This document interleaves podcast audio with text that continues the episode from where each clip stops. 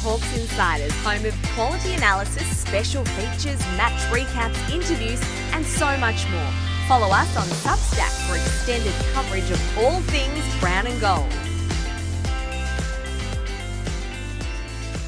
Hi everyone, Ashley Brown here. Welcome to Hawks Insiders, your Wednesday night post-season safe space as we look at the football world through the brown and gold lens. Uh, experimental one for us because we're actually going to do this space while the All Australian team's being announced, and uh, we wait with bated breath to see whether James Sicily gets his final long overdue recognition with a berth in the Australian team. Uh, lots of hints being dropped tonight of a big surprise or two with the back line. So we wait to see. Haven't seen Sicily yet come up on the screen as enjoying dinner at the awards. Haven't I've just switched on, so maybe someone's seen him lurking, enjoying the chicken or the veal, and uh, will let us know he's there. But if he's not on the screen eating a meal, he might not be there at all. Anyway, we'll get to that in a bit of time. Plenty to get through, and it's also a bit of history tonight. We've got two guests. We're going to be talking to the guys from the Soaring uh, podcast about the AFLW season that starts on Saturday night. Also, Ed Sill, the president of the Box Hill Hawks, will be joining us to look at their final against Werribee that uh, takes place on Saturday afternoon. Plus, we've got a recap. Saturday won't take too long with that because there wasn't a whole lot to discuss, and the Hawks are front and centre of trade rumours already, and we're going to discuss those as well. So, plenty to get through, and we will uh, race through it as quickly as we can. I'm joined by co-hosts and friends and colleagues uh, Andrew Weese in the driver's seat. Weese, hello. Good evening, Ash. Good evening, everyone. And it, it just feels like our um, our off season's finished, and now we get into the real stuff. The way things are going. Hawthorn, as I said, front and centre of every conversation going on. Uh, Darren Levine, hello. Hi, Ash. Hi, everyone. Um, and yeah, that, that agenda is more jam packed than anything that we've done through the season. So that just gives you an indication of how much we love the off season here at Hawks Insiders. Where football season never ever stops. And Brad Klebanski, hello. Hello all. Hi Ash. Great to be here. Yes, exciting times for us. Box Hill in the finals. AFLW season kicks off Saturday night for us. And trade season so exciting times. We don't have Daddy Prince tonight. This is his specialty. He's a, he's a star all year, but particularly comes into his own when we get round to trade and the draft. But hey, there's lots of time to go and lots of opportunities for him to impart his wisdom. We'll start where it ended um, by putting a bow on the Hawthorn season um, in an underwhelming afternoon at the MCG in front of 27,000 people. Hawthorn 8 8 56, beaten by Fremantle 14 9 93. Um, Hawks got a couple of early goals, but didn't really look like it thereafter. So it was a bit of a disappointing afternoon for the Hawks. Uh, Fremantle got well on top and the ship had sailed. And to quote, or to fashion a quote from a famous Hawthorn coach, Allan Jeans, well, he said that in 1971 at the grand final. He said it, the 1971 season went one quarter too long for St Kilda. I think we can safely say, Andrew Weiss, that the 2024, 2023 season probably went one week too long for Hawthorn. Yeah, I think so. Although, based on the you know the last sort of ten to twelve weeks, I think we would have been happy to to watch another four or five weeks of action, um, especially compared to the first six or seven rounds. You know, we've we've trumpeted all all season that, that the talk pre-season was that we'd be better in the second half of the year. And you're right it was obviously a disappointing way to finish. But at the same time i think in you know when when we look at um, the tapestry of the season everyone's pretty happy everyone's up and about. And you know even in the last sort of 24 to 48 hours with some of the the names being bandied around in, in terms of acquisitions in the off season, um, we're already starting to think about next year and, and how we're going to improve and what things are going to look like in in a couple years time. So yeah, it was it was really disappointing way to finish, but uh, at the same time, um, it, it, was also a point of celebration for what was um, generally uh, a very enjoyable season. Going in with no Brad- expectations, it, it probably allowed for that. Brad, you were hobnobbing with the superstars on Saturday in the uh, in the in the box with a couple of Hawthorn uh, superstars of the past. But did you manage to watch any of the game, or were you just telling tall stories all afternoon? If if you did see any of the game, what, what did you like? Yeah, I was lucky enough to see um, a corporate box with uh, Campbell Brown, Shane Crawford, and uh, Half uh, Daniel Daniel Harford. So had a great day at the footy. Unfortunately, the result uh, wasn't great. We actually did watch quite a lot of uh, the game. Uh, yeah, it was disappointing. You could tell from basically the first 10 uh, minutes of the game that it was going to be a long afternoon. They just looked really flat from uh, the outset. Uh, definitely came out to play, which was really disappointing. I know we spoke on the spaces last week. We all thought that Hawthorn would win this game and uh, win this game well. Freo coming from the other side of the country, round 24, with not much to play for. Our last home game of the season, our last game of the season. But yeah, we did uh, watch it, and it was very, very uh, disappointing. Other than Dylan Moore, who I thought had one of his better games of uh, the season, um, I can't really think of anyone else who had a better than an average game. Uh, we saw a few different things trialled in the second half. Sicily played a bit midfield him and Hardwick went into the forward line in the last quarter and didn't really uh, provide much. So um, I agree with uh. It was a great season, um, disappointing end to the year, but a lot to take into the off season, um, and it's going to be busy for us. Been speaking to a few people behind uh, the scenes, and the Hawks are going to be massive, massive plays. Oh, hold your horse, so, hold your horses. Yeah. Hold your horses. We'll uh, we'll get to that in a little bit. Daz, you were there. Uh, I think you've had a bit of bad luck in terms of the games that you've gone to with your family. But uh, what uh, what didn't you like out of uh, what were the disappointing aspects out of the game on uh, Saturday? Oh, that was such a it was a painful game to watch. I'm going to be honest. It was uh, a library-like atmosphere at times, and you just kind of watch the players going through the motions. Freo also have a very kind of grinding game style as well, and I, I don't think they were particularly amazing. Just looked like one of those se- off end of season games where everyone was meant, had mentally checked out, and um, there was there was some good moments it, and I think you know really, really started quite well, but from there it was it was pretty hard on the eye. I'm being honest, it was sloppy. There wasn't much intensity. The forward line was just experimental uh, at its at its best. It was uh, Hardwick went through there, Scrimshaw, Sis. Uh, so yeah, it was, it was a weird game and, and one that we'll soon soon forget. Uh, I've already forgotten it. Very good. Uh, we see how much of a concern is it that Hawthorn um, still struggles to win. If, if, if one or Sicily or Lewis isn't playing, they're uh, they're not very competitive.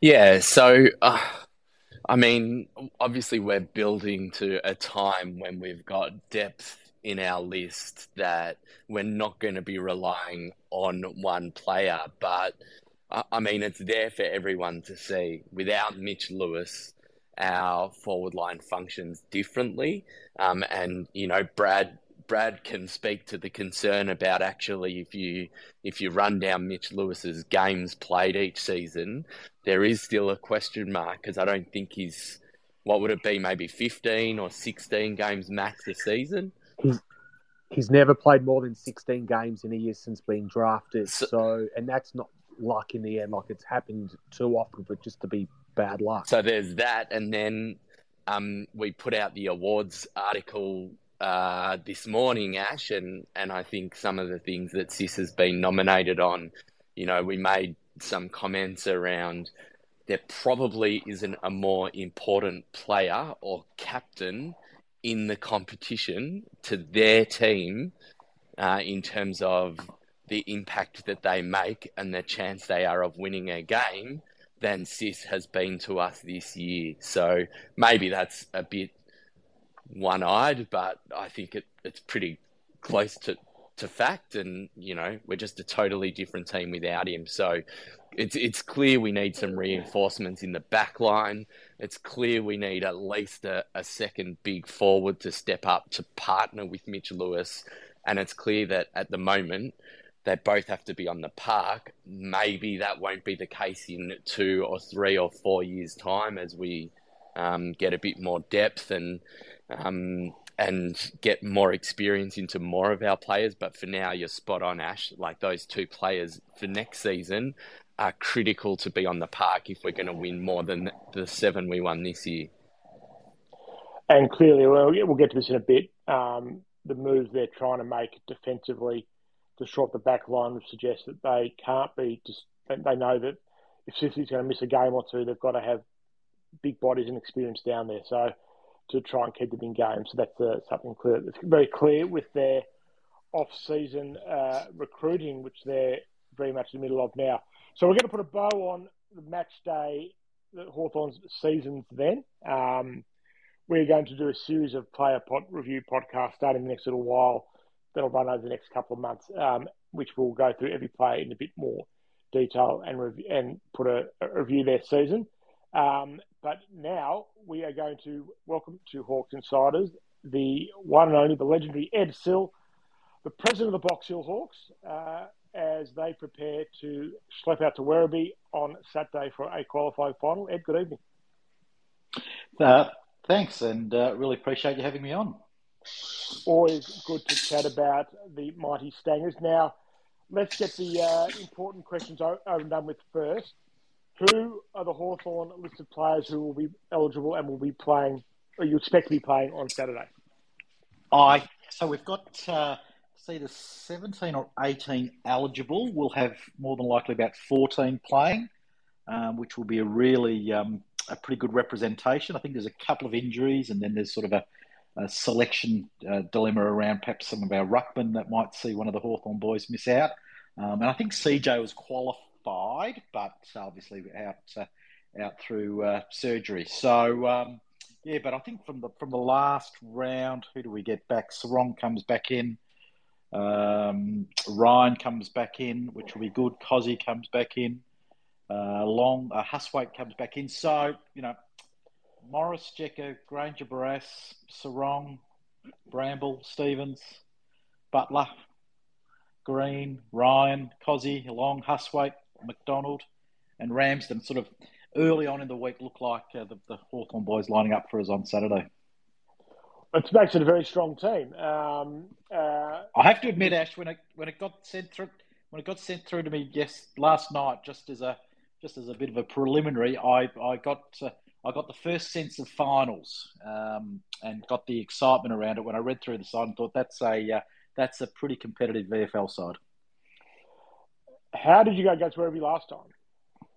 No, we haven't played them this year. Um, with 21 sides. VFL, in. Yeah, amazing. Yeah, yeah. Ah, yeah, well, some madness around it, Ash. But uh, yeah, one of the two sides we didn't play. Right. Um, so tell us about you. I mean, top four. The, one, of the good things, I guess, from a Box Hill perspective was Hawthorn had a pretty clean injury list for a lot of the year, unlike last year when, you know, by the second half of the season, almost on a weekly basis, the Hawks, the, the Hawthorn were putting players in for, for season-ending surgery. You've had, they've had a pretty yes. clean bill of health, so it's that's that's been a, great flow and effect for Box Hill. Yeah, so it was an interesting one. During our pre-season, we lost uh, uh, we lost three players to full term, long term injuries, and, and then had another player decide that he wasn't uh, wasn't going to play. Um, so Patrick Naish, sort of at the last minute, decided he didn't want to play at VFL level. So sort of mid March, I'm sitting there thinking, gee, we're we're in a world of pain with four players out of our best ten or twelve Box Hill boys. Um, that's but that's been balanced out, as you say, by a really strong fit Hawthorn list. Typically we uh, average about 12 Box Hill players a year.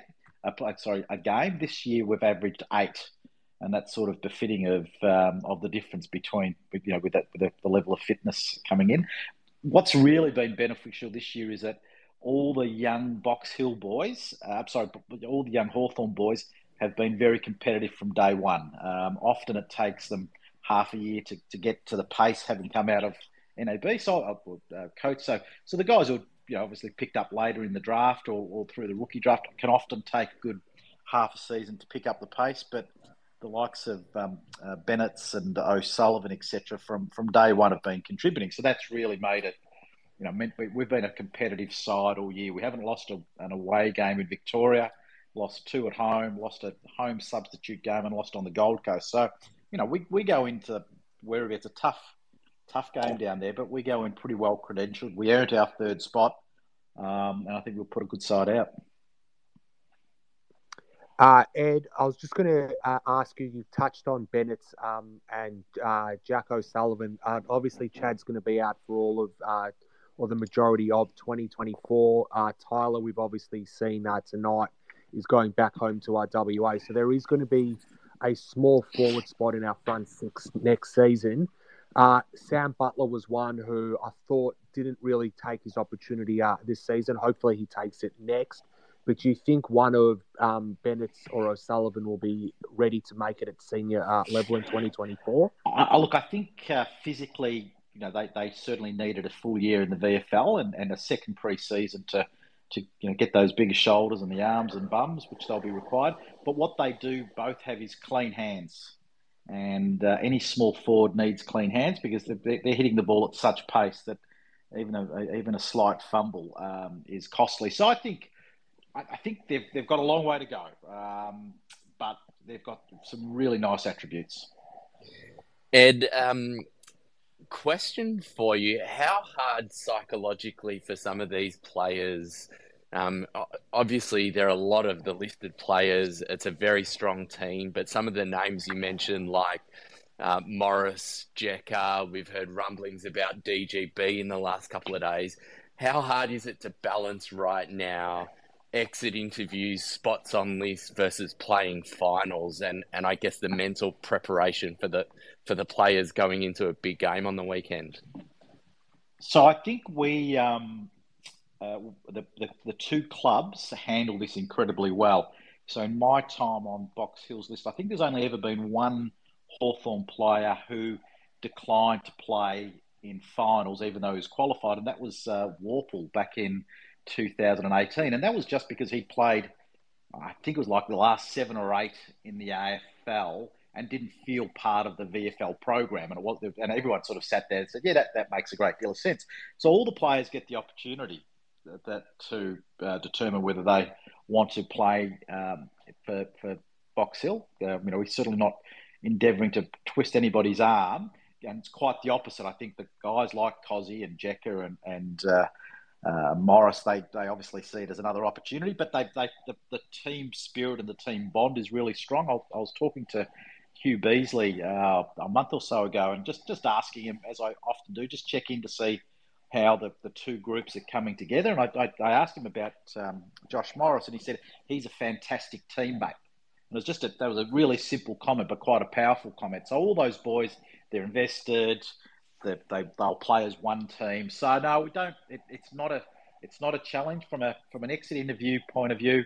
Um, Sam introduced this a few years ago, where where he does the exit interviews typically the week before the last game, which is I think fantastic, unless they're likely to play on. So the the Hawthorn boys playing for Box Hill won't have done their exit interviews yet. That will come when when Box Hill's uh, campaign finishes. So I think just good conversations. You know, probably for the last month about where things are at. Um, there was still some qualification uh, challenges. We, we still had Morrison and Maginness um, potentially playing for us three or four weeks ago. They need to play sort of every game to qualify. We thinking about the, the concept of Maginness going and tagging someone from Werribee and how, how unlucky that guy would feel given the job he did on Daicos. But um, yeah, no, it, it's certainly not a it's not a problem. It, it, it works very favourably, and and it'll, it'll be genuinely one team on Saturday.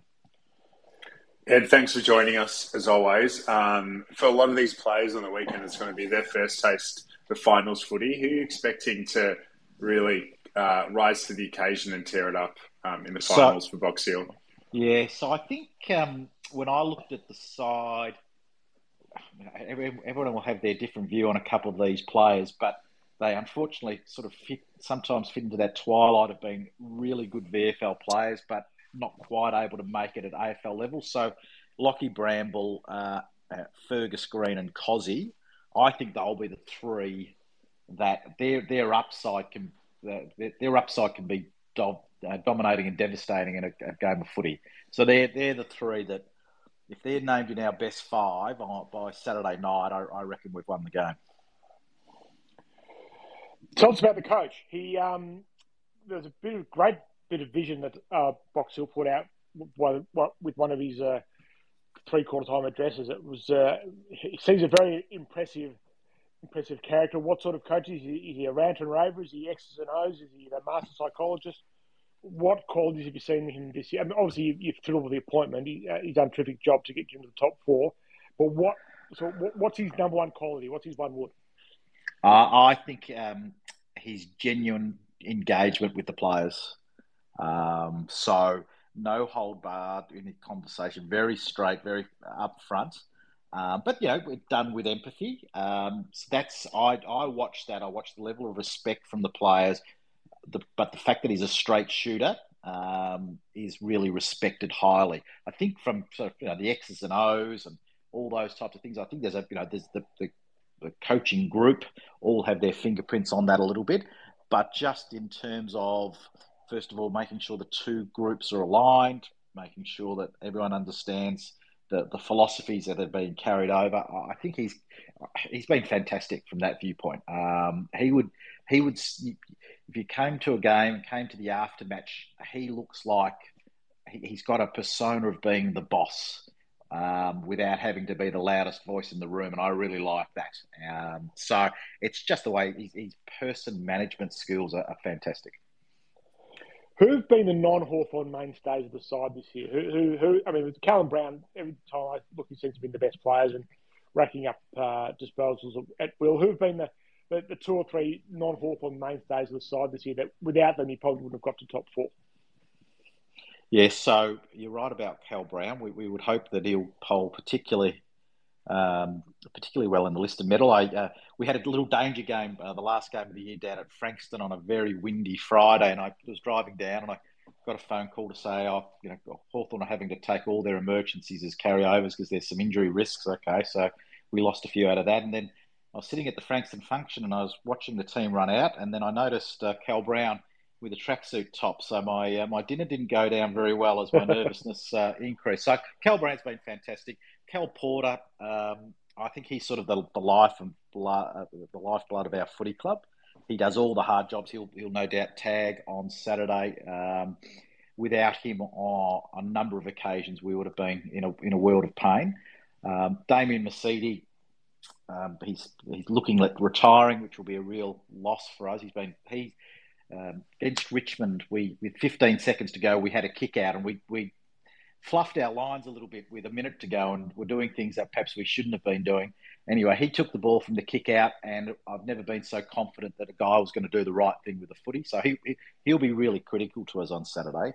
Um, the, the other two, I guess, for for Hawthorn supporters, perhaps just to keep an eye on, um, will be young Hall. Um, who's been playing. He's playing as our 23rd man, so he's been playing sort of a, a high forward role. Uh, I reckon he's got some some real AFL attributes. And then there's uh, uh, young Coughlin, who, who's got a bit of a Will Day look-alike on him, uh, sort of halfback flanker, just gets to gets the ball in funny spots, you reads the lines um, particularly well in the angle. So I know they've given you more than a couple there, Ash, but uh, um, yeah, that, that group has been the, the, the, group of six or seven each each week that have been our our uh, really important ones.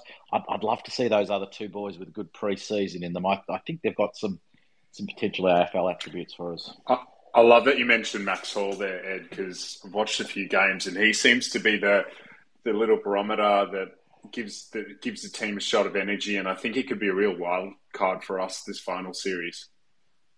Yeah, he's um, so he came off a reasonably limited preparation. Wouldn't say he was in our in our best 23 at the start of the year, but he's been the one that now is sort of the first magnet on the board of the Box Hill boys. It's that's how how quickly he's risen. Really clean hands, hard at it, um, and I, I think you're quite right. A barometer. A couple of times where we've been flat, he's been the one that's uh, brought some energy to the game.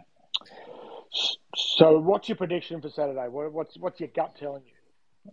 Oh, one point win. that will all we.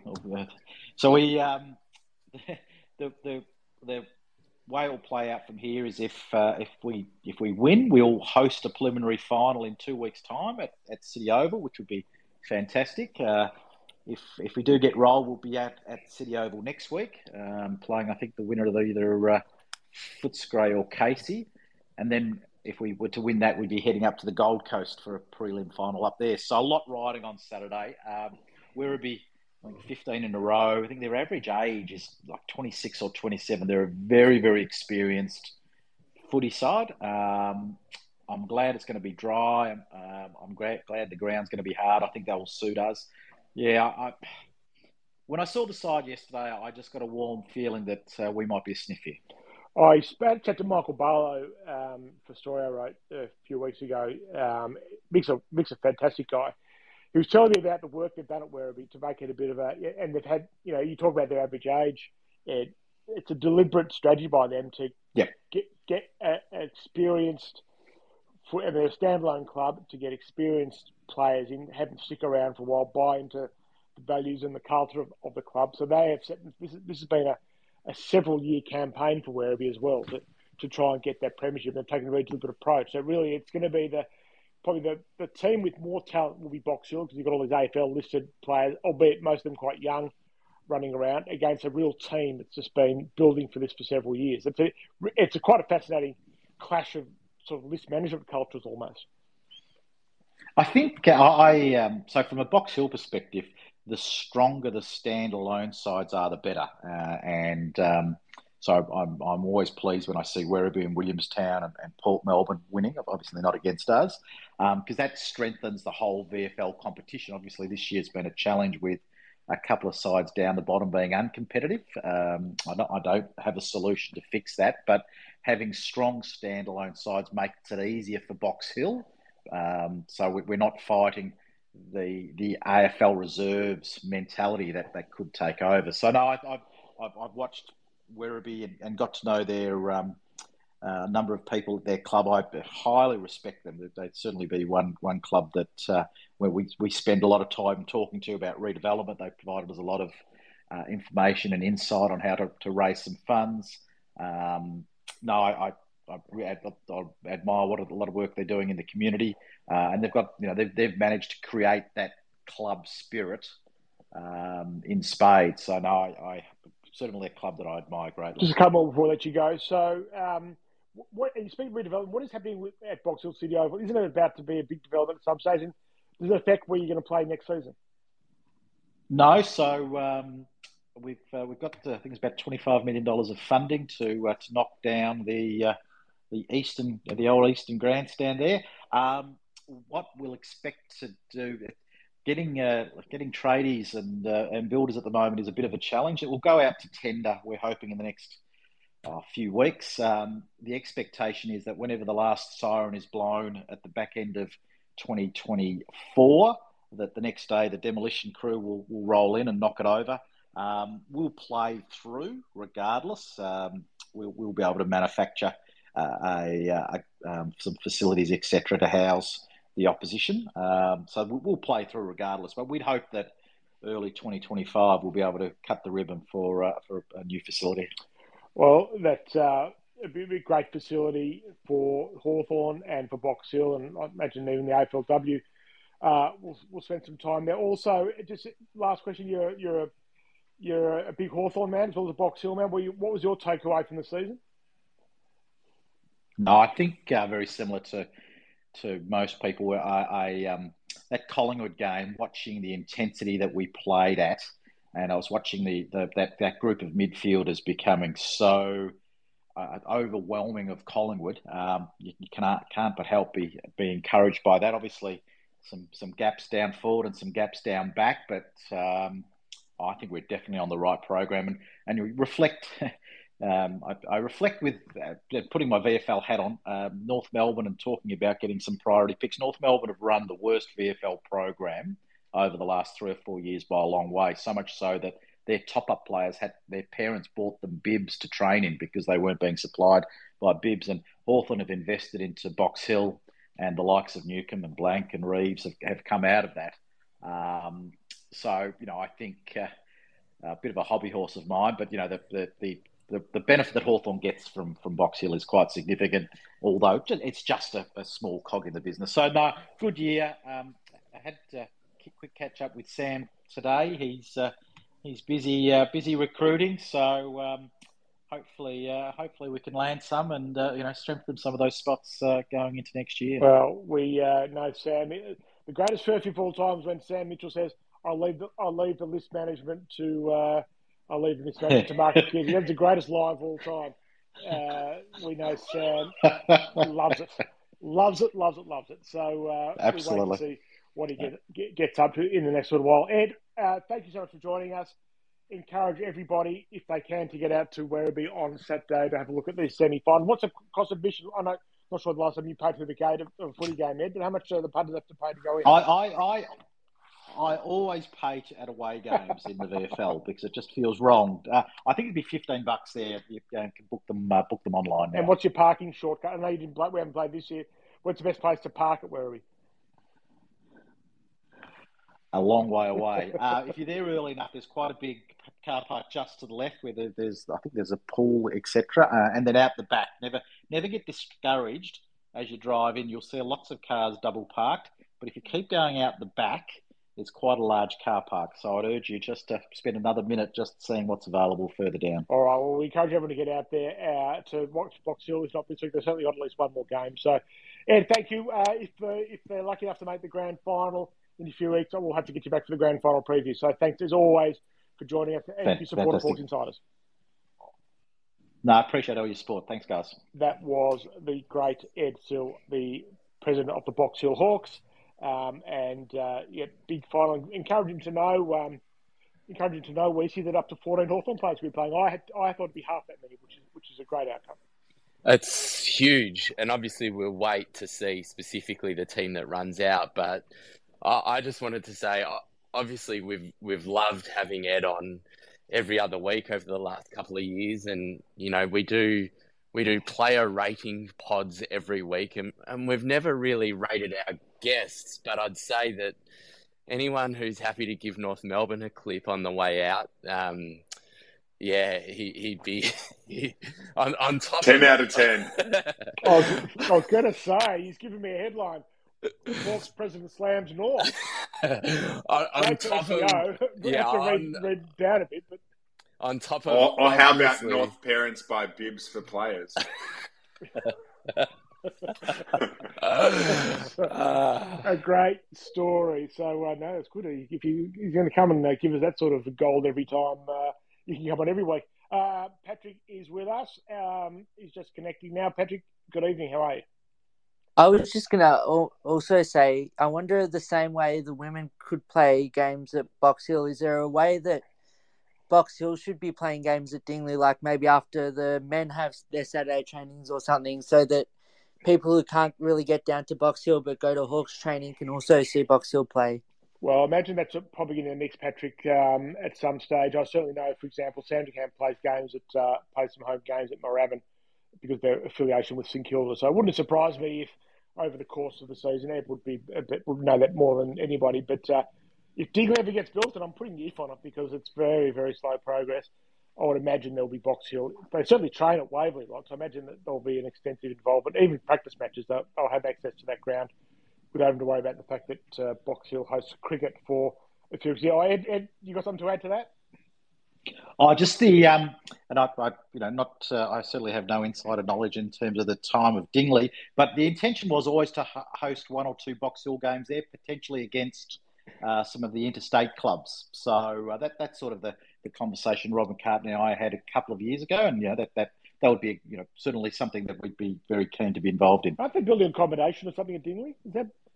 You imagine that in the building facility people are, going to be accommodation or something. Is that one of the grounds has got that? Maybe not Box Hill, uh, Hawthorn, but to, to, just precisely for that, if interstate teams come, they can stay there or something. Maybe I've got that wrong, but it's going to have everything Dingley when it opens. But uh, yeah, uh, well, it's good to hear that uh, plans are to play one or two games at, Dingley. It makes all the sense in the world. We're going to get into AFLW in a few minutes, but we're not going. we want, as well get into some of the news of the day, which is that Hawthorn has been linked to every player in the AFL perhaps with the exception of Nick Daicos and Marcus Bontempelli, and maybe Charlie Curnow as well. Um, they really have been very active. Brad, you can be our acting Danny tonight. What's your very early take with some of the noise that the Hawks uh, around the Hawks and the trade period coming up?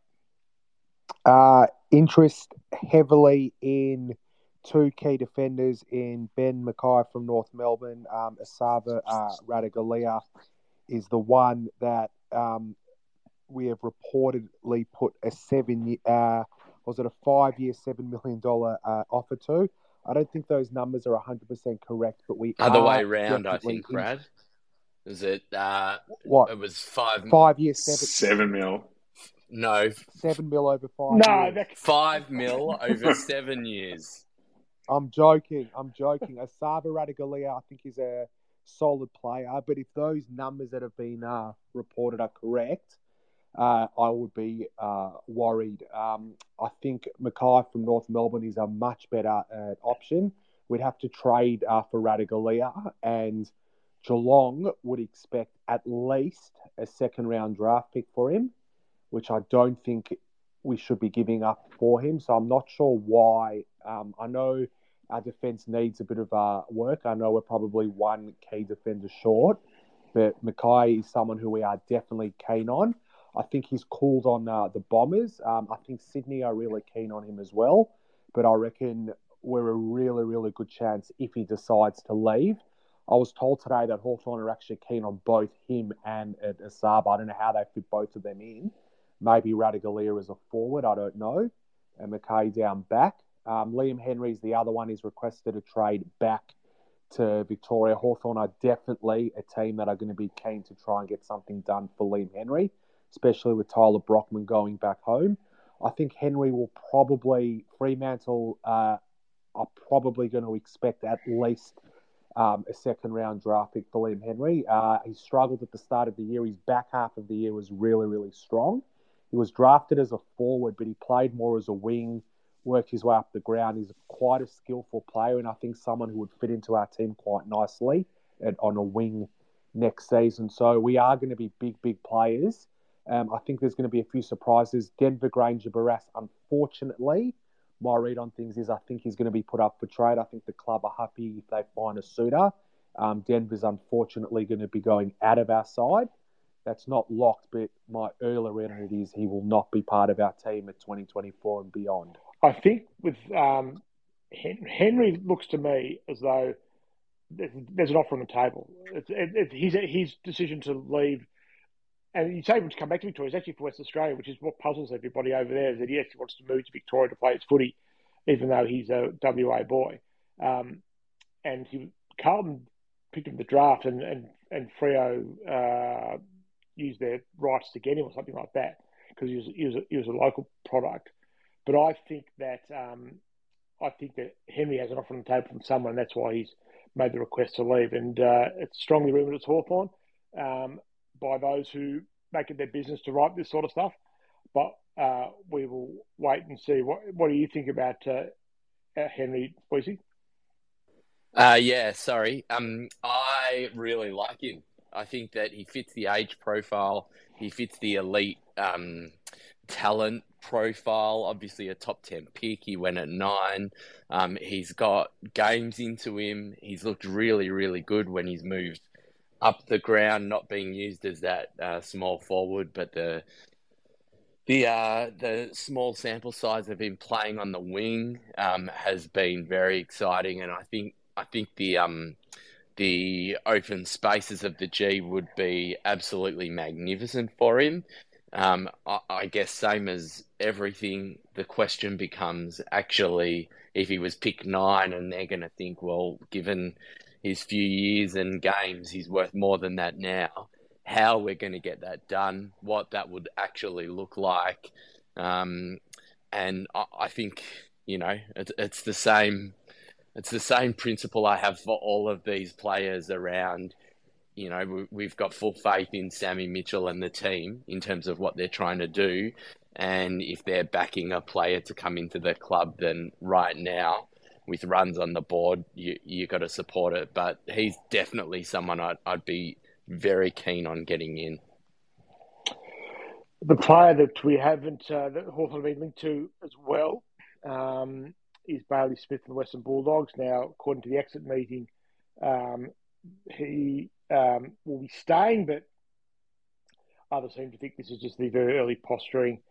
Um, he's unhappy with the Bulldogs. I think that's pretty clear. He's unhappy with his role there. Um, he has been linked to Geelong. Collingwood supposedly uh, keen, and Hawthorn have been making inquiries about him uh, since the start of the year. That much we know. Um, Ash, Ash, Dave? I was going to say, surely there's a question here for our um, social media guru around his on-field versus off-field thoughts for Bailey. Well, I want to get da- I want to get Daz's thoughts on on Bailey Smith. Uh, what do you think? Oh, I mean, I'd love, I'd love bring a Hawk home. Um, fits the profile, fits the age demographic, fits the um, fact that we have a team full of Hawthorn supporters and, you know, he's elite talent.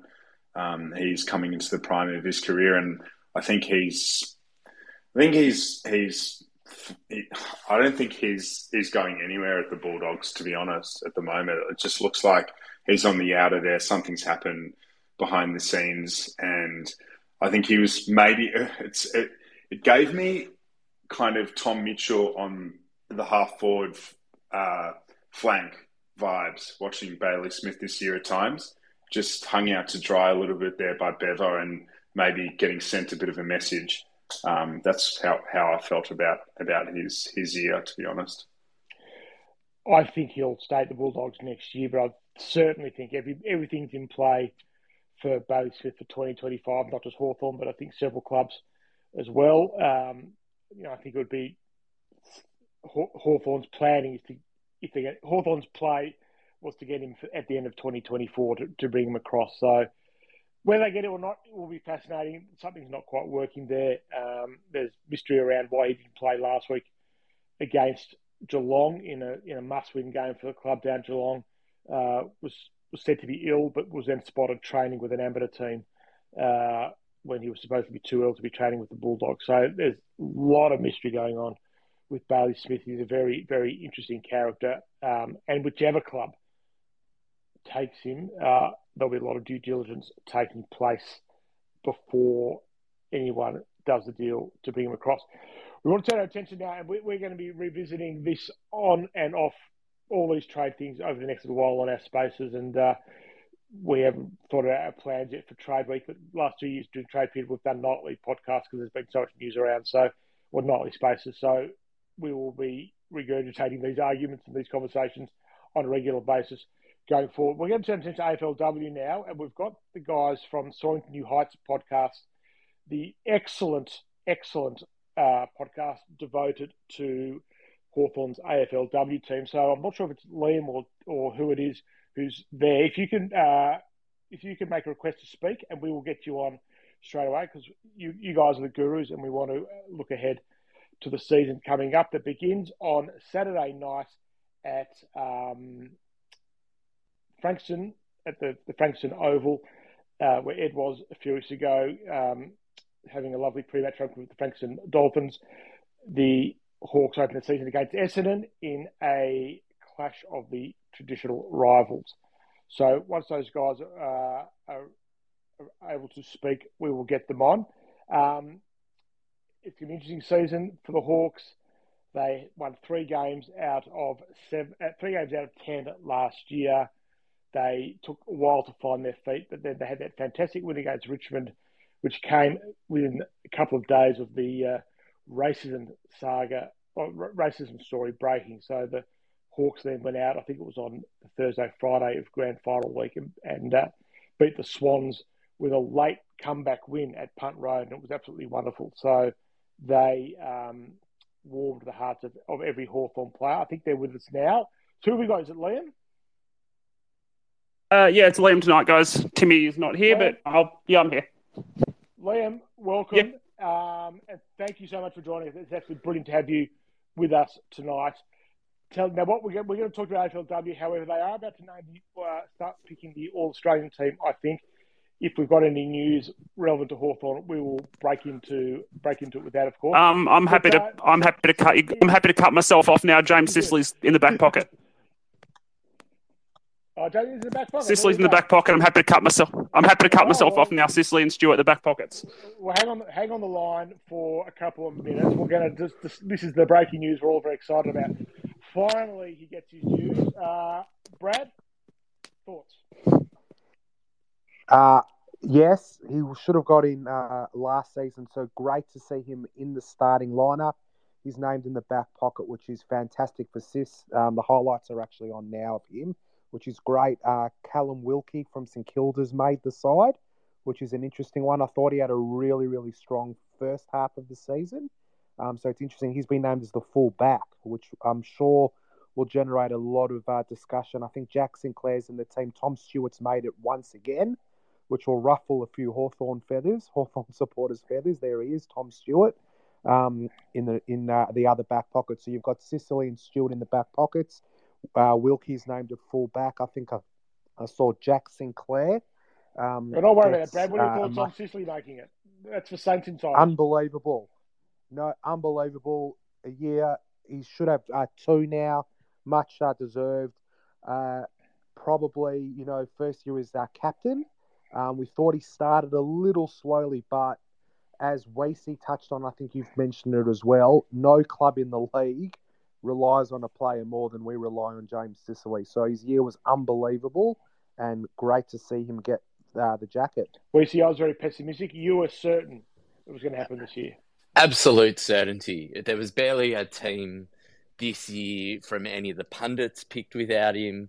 Um, he's been getting his dues all season. Um, I, I think there was the one concern over, you know, when you put the, the four matches together and there's still a lot of time to play, if he missed any more matches, um, whether or not he, he'd have an issue with games played. But um, I think I saw he's maybe it's the third highest marks by a Hawthorn player in history, and yeah, I, I mean, I I wouldn't go as as uh, I I'd potentially suggest he'd be a smoky for vice captain of the team as well. So um, we'll see if if that comes to fruition, but well deserved, and yeah, it's just a a great recognition of you know hi- his incredible season. Darren, if uh, Elon Musk has done a fair bit to break X slash Twitter already, what will happen to Twitter if Toby Greene's captain and James Sicily's vice captain of the All Australian team? Well, I was thinking actually the opposite. I was thinking what would have happened to Twitter if Sicily wasn't named. Um, I think we, I think what would have happened to. AFL HQ because I think we would have all been down there with our pitchforks um, and tinfoil hats, ready to ready to go ham. But um, yeah, it's uh, it would be really really funny to see Sis named as oh, prob- probably well deserved to be named as vice captain and and Greene as captain. I think those are actually two really solid uh, suggestions, but um, it would absolutely break the internet. Um, and I'm just happy that Sis wasn't the eyebrow raising selection. That must have been Wilkie in the back line there. So hopefully, Jai Newcombe rounds out uh, and Luke Breust round, rounds out the, the rest of the, the list. Oh, well, uh, Newcombe didn't make the midfield because that's just been named. So um, let's get back to you, Liam. Um, and if there's any more breaking news with respect to Hawthorn with the All Australian team, we will we will jump back in. Liam, the scene for, for this season. It shapes as a, um, as I said before, it came off a three win season, but it might be difficult for them to even match that total this year given their harder draw.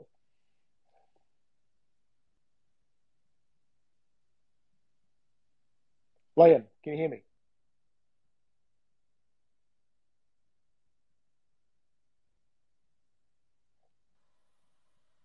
Liam?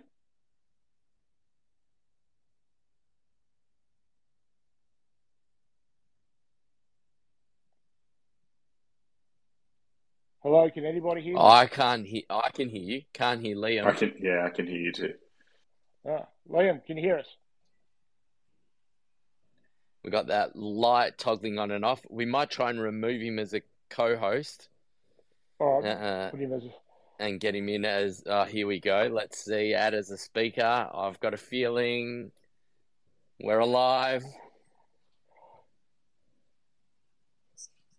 You hear me now? All right, no way. So as I was saying, set, yeah, we hear you not loud and clear. Thanks, mate. So I want to set set the scene for us this year. Three wins last year, but a much more difficult draw this. Year. That's okay. Can you hear us now? Yeah, I can hear loud and clear. Okay. Set the scene for this season. How do you think the team's going to go? My personal view is, is different to Tim's. Tim's very optimistic by nature. I'm a bit less so. I think we'll be a vastly improved team. There's no way around that. I think there's a distinct possibility we win fewer games just because last year, by an adjusted plus minus metric that I uh, this year, based on opponent plus minus from last year, we have the third hardest draw. We're one of four teams to play both grand finalists. Um, the other two, two of the others are preliminary finalists, and the other is Collingwood. So it's a very difficult draw. Uh, our home games, you know, we play Melbourne, we play Brisbane, we play them in back-to-back home games. To Cairns to play Richmond, and then obviously we got the two one opponents and Port Adelaide. So, look, it's a difficult draw but also there's going to be a lot. There's a lot of it as well. Obviously, those who know are familiar with what Tim and I do at Soaring to New Heights, we're pretty. So yeah, I'm happy to answer any questions you guys have about the season, or just have a chat. Tell us about um, the two big guns, Emily Bates and Greta Bodey. What have they brought to the, the team? Why do you think they chose Hawthorn? I mean, they were both members of a very successful team in Brisbane. Why did they choose Hawthorn and what have they brought to the club? AFLW season is part time. I think some opportunities to work. I think for Greta some opportunities both at the club and in her professional life as a physiotherapist. I think they were attractive. Um, Beck Goddard, if there was an article in News Corp papers yesterday and in Code Sports today about how Beck Goddard sold them on the idea of, you know, inspiring that next generation of women and player movement is normal and is a good thing and is, an empower- is empowering for women in sport. So I think Beck Goddard, who I think it was Danny who said has been the best recruit at the club for 10 years, a statement with which I wholeheartedly agree. It was a big part of it. What they've right. brought is both all Australians. Emily Bates, a three time All Australian, four time club best and fairest winner, league best and fairest winner, AFLCA player of the year, AFLPA MVP. And she, the main thing she's bought from what we've been told aside from a midfielder who uses the ball beautifully, is absolutely incredible training standards. And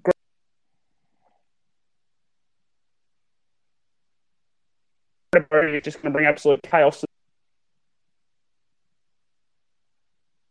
Line. She was an all in last season. It was scant in six.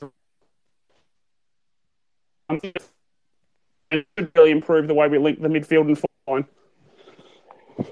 Tell us about and the um, Jazz Fleming um, was one of the rising stars of the competition last year. She has all the traits of, of an elite midfielder.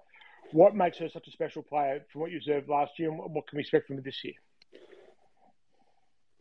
Um, I think you're only going to see her be better this year. First of all, she doesn't turn 19 this year during the finals. She turns 19, so she's our second youngest player. Only Charlotte Baskaran is younger,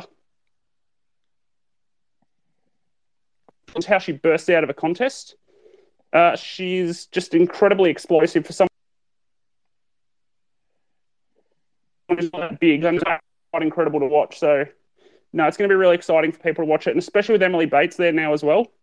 Jazz can really take that half step out of and just drive us forward, and should be a really fun player to watch this year. She was already we did a poll last year she topped that ahead of Aileen Gilroy, which personally surprised me a little bit because I really like watching Aileen Gilroy as well, who's a test for this week with injury. But yeah, Jazz is just an incredible footballer. Still has only just turned 18 uh, in November last year, and the rule change is now eligible for the Rising Star again and appears to be one of the favourites among players, experts, and coaches. Tell us about Aileen Gilroy. She's a fascinating player, very watchable player for the team. What what what, what makes her such a, a good player to watch? Uh, our Mayo Marvel, uh, she's fun to watch. 174 centimeters, she's, so she's quite big. but she plays like forward, back, or midfield, depending on wherever we need her. She one of our longer kicks you know, in the women's game. It is so it is very territory dominated. So her ability to ball she's her player what she's doing next. Right. Okay. So um, you, you, think they'll win fewer games for the season? Give us the three. Give us the, the, the selling points. Why? Why?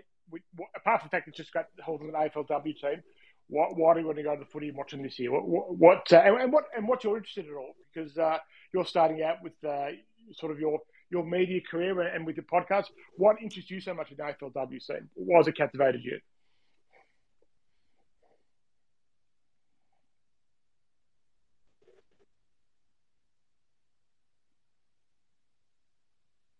I think, I think we might have some reception issues.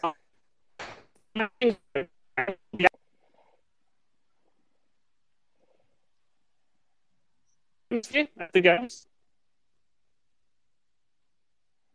Well, I think we've got some technical. Can you hear me uh, now? Yeah, it's break. It's breaking up again. Unfortunately, it said. I'm sorry.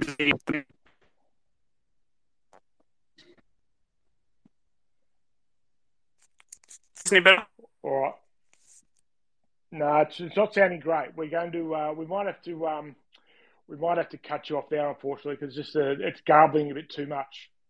Um, but the Soaring New Heights podcast is a really great addition to the Hawthorn um, Hawthorn media scene. These guys, Liam and Timmy, their their their depth of knowledge um, of AFLW and, and, the Hawks in particular. It's uh, mandatory listening. I like to think if you listen to people like us to get half a clue what's going on with the, the men's team, they're the people you want to go to. They're the go-to guys for the AFLW team. So we can't commend their podcast and their content highly enough. So we thank. I'm sorry it was a didn't sound so great with having on the line, but uh, they're great guys, and we urge you to support their podcast and uh, to to use them as your way to to grow your knowledge of the AFLW team. So the All Australian team, uh, Brad, is finished. It was only uh, James Sicily, I think. Hawthorn people will gladly take that after the miscarriage of last year. John Newcombe and Luke Breust also named in the squad, but to be fair, we're probably outside chances to make it. Uh, absolutely, but you know, Sis finally gets his spot. Uh, I think Toby Greene's just been named as the captain, so that's going to be an interesting one. Um, will generate a bit of discussion. Well, sorry, should have uh, been uh, clear cut deserved the Australian captain. Yeah, so yeah, the team you got Sis, Wilkie, Tom Stewart, Sinclair, Darcy Moore, Dan Houston's an interesting one. I think he's uh, deserved it, underrated player. Both the day, um, Josh Josh Daicos made it on the wing, um, which I think he deserved with Gulden on the other wing. Bontempelli, Rozee and Petrarca as half forwards. Taylor Walker, Daz's favourite forward in the game. Um, at centre half forward, Charlie Cameron, Charlie Curnow, and Toby Greene. Tim English got the ruck spot over uh, Rowan Marshall, which is, yeah, probably uh, English did have a fantastic year. Um, Nick Larkey, great to see him on the bench, kicked over 70 goals in a side that won three games, which is an unbelievable achievement. So, um, yeah, fantastic effort for Larkey to get a spot. But um, overall, I think was a really solid team. I think Wilkie at fullback will um, generate a lot of discussion. Jacob Weitering, I think, has been quite stiff for the last couple of years. So that's an interesting one. But overall a really good side. Well, it's selected two specialist wingmen this year, which will also be a talking point. Often they just load up the midfield with excess midfielders, but uh, this year they've actually selected a specialist midfield, uh, specialist wing, which is great. But well, they haven't really picked a whole lot of specialist uh, key defenders. But uh, a, a, good team, and uh, well, that'll dominate the talk back for the next little while. Um, so we are going to wrap up the. I'll just, I'll just go through the questions first. So, any questions? Um, from Mick, Paul Connors confirmed that Gettable today that Smith is staying with the Bulldogs. I think he probably is, as I said, but clubs will have the conversation, and you never know if someone comes to the Bulldogs with the right deal. You never know, but I think it's more likely than not that he plays for them this year and he hits the market. Uh, next year. Patrick makes a point about the flat atmosphere, the library atmosphere, as we've tweeted on Hawks Insiders. Probably the reason we seem to always play the last match in Tassie. Team atmosphere was flat and made for a long afternoon. Um, well, not always play the last game in Tassie, but they have last couple of years for, for different reasons. Um, Sicily and Toby Greene as on-field leaders with similar history makes the point. Uh, in the coaches' votes, Finn Maginness scored one coaches' vote for his game against the Demons, but uh, we uh, Simon Goodwin Simon Goodwin didn't uh, talk the talk and then walk the walk by giving Oliver a vote, despite saying how well he played in that game. Um, so I think that will end us for the spaces for tonight. Wrap it up nice and solidly inside an hour. We see any housekeeping that we need to take care of? No, just to keep your eyes peeled. Uh, we've got stuff pretty much every day dropping. Uh, obviously, we've we've put up um, the trade piece that will continue to be updated with all of the um, all of the off-field murmurs and who we're being linked to. Um, so always good to get people's thoughts and reactions and feedback on that. But um, stay tuned because we've got heaps and heaps of off-season content to come. Will Day, all being well, uh, is dropping by tomorrow for a chat, which will turn around as a podcast pretty quickly as well. To be fascinating to get his views on the season just completed. Hawks Insiders for the Substack, $5 a month, $50 a year for great Hawthorn content. We've got lots of it coming your way really the footy season uh, on field um, has stopped, but uh, off field, the Hawks and all those teams that did make the finals are just getting going. We'll be right across it. It is. I've just done on the on the Google Maps. It is a one hour fourteen drive, minute drive at the moment. Anyway, from uh, for those who want to get from uh, Werribee to Frankston to do the Hawthorn, do the Hawks double header on Saturday. I expect on the Saturday afternoon it might be a little bit longer than that. But gee, wonder how many uh, people will do it. If anyone is doing the doubleheader on Saturday, doing Werribee into Frankston, hit us up, DM us, and we'd love to get you on the spaces next week to talk about your big day out, supporting the two other Hawthorn teams, because that would be a fascinating and enjoyable way to spend a Saturday. Uh, Darren, thank you for your time tonight. Thank you. I was I would love to do that on Saturday, but uh, my significant other has has other plans for me. Like stay married. That's it. Yeah, yeah. I'd like to stay married too. So, Brad, thank you. Thanks all. Yep, I'm no chance after last week's. Uh, you know, uh, being able to actually spend the whole day at the football last Saturday was a long day. So, um, to those that are going to Box Hill, enjoy it. Uh, hopefully, we get uh, the win. It'll be great for us to at least make a prelim final. We'll be trivia players, and the uh, Hawthorn 2008 Premiership team was fueled by some players who played in some Box Premiership teams. It's really important to have some success at VFL level because it flows onto AFL level. Thanks everyone for joining Hawks Insider. Sorry for the difficulties with uh, Liam from the Soaring New Heights podcast. We'll get those guys on on a fairly regular basis as well to join us and be our experts on AFLW. We are really keen to be across that all season. Uh, thanks everyone for joining us. Enjoy the rest of the week and the weekend. We'll talk to you again next week on Hawks Insiders. Thanks and good night.